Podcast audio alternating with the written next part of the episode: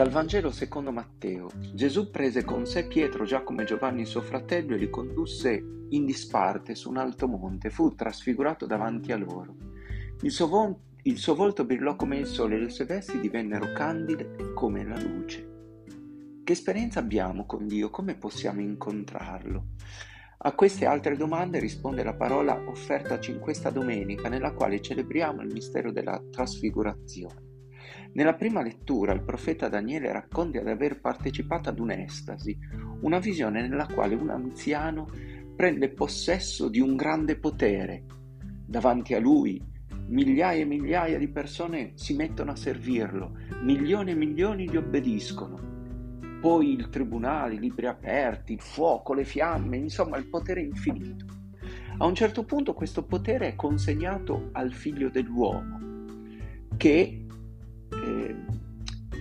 in fondo è colui che regna. Per questo il Salmo ci fa esclamare il Signore, cioè il Kyrios, regna, il Dio di tutta la terra. Nella seconda lettura Pietro ci dice di aver partecipato a, quella, a quell'evento, non però come lo racconta il profeta Daniele, ma in una forma, se vogliamo, eh, intensissima, ma molto più semplice ed è il racconto della trasfigurazione che ci consegna il Vangelo. Vediamo alcune caratteristiche, sarebbe interessante leggere, leggerle eh, quasi comparandole con la prima lettura. Nella prima lettura si dice così, nel Vangelo si dice in altro modo, ma sempre è la consegna del potere di Dio Padre al Figlio. Ma andiamo per gradi. Primo, Gesù prende con sé Pietro, Giacomo e Giovanni. Non ci sono più le moltitudini, quasi come per dire che Dio sceglie, che Dio chiama uno a uno. Dio ci sta offrendo la possibilità di salire con Gesù su quel monte. Secondo, Gesù non, tras- non, non trasfigura, ma è trasfigurato, quasi per dire che quella luce che esce da lui non viene da lui, ma da una relazione. La luce che esce dai nostri occhi non viene dalle nostre capacità, perché siamo bravi, buoni, ma viene da una relazione con il Dio della luce.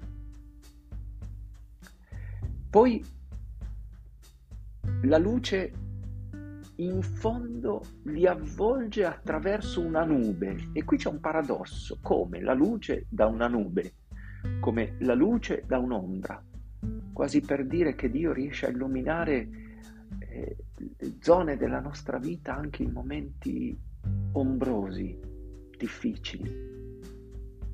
Il Padre inoltre fa udire la voce non per proclamare un potere, ma per dire un amore. Questo è quello che dice, questi è il figlio mio l'amato, in lui ho posto il mio compiacimento, ascoltatelo.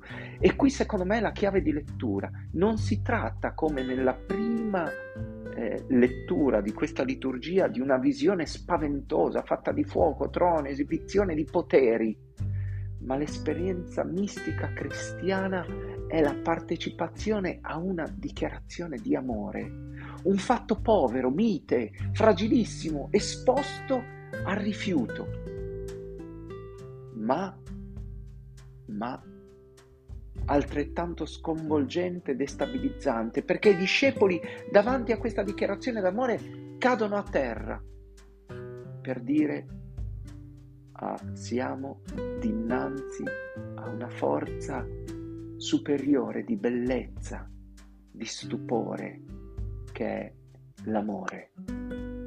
Il finale è una grande sorpresa. Tutto infatti si gioca all'interno di una visione, una luce, ombra, luce, e a un certo punto però pare che tutto scompaia e Gesù tocca i discepoli per dire alziamoci, andiamo, li tocca interessantissimo.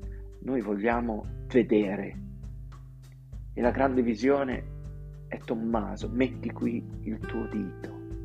Si passa dal vedere al toccare, quasi perché l'esperienza mistica, l'esperienza intima e profonda con Dio si gioca nella dinamica del contatto, dagli occhi al tatto, perché l'esperienza è quello che abbiamo veduto e udito, quello che le nostre mani hanno toccato, sia il verbo della vita.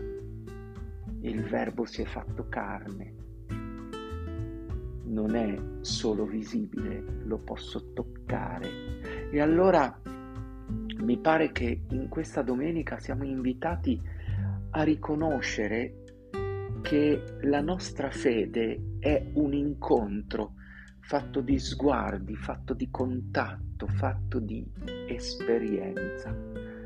Quanti cristiani sono cristiani per tradizione, per un mero fatto sociale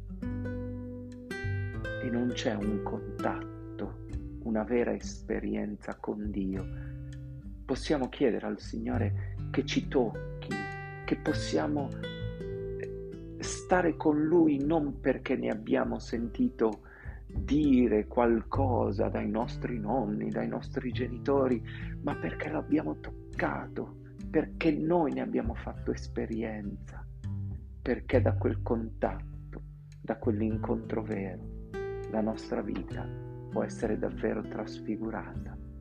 Gesù ti, si trasfigura perché vuole trasfigurarci, perché vuole che quella luce che ha avvolto il suo volto per contatto possa passare anche ai nostri occhi, alle nostre vite. Buona festa della trasfigurazione e buona domenica a tutti.